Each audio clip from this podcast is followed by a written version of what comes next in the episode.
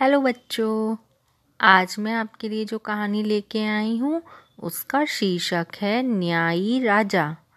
राजा विक्रम अपनी न्याय प्रियता के लिए प्रसिद्ध थे।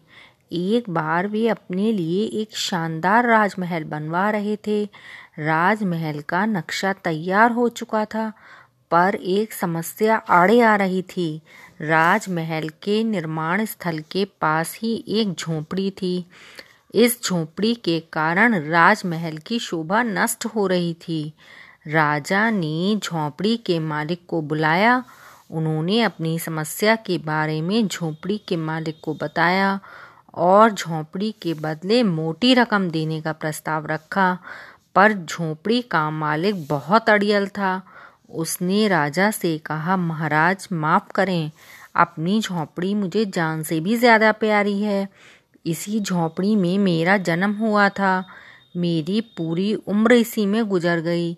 मैं अपनी इसी झोपड़ी में मरना भी चाहता हूँ।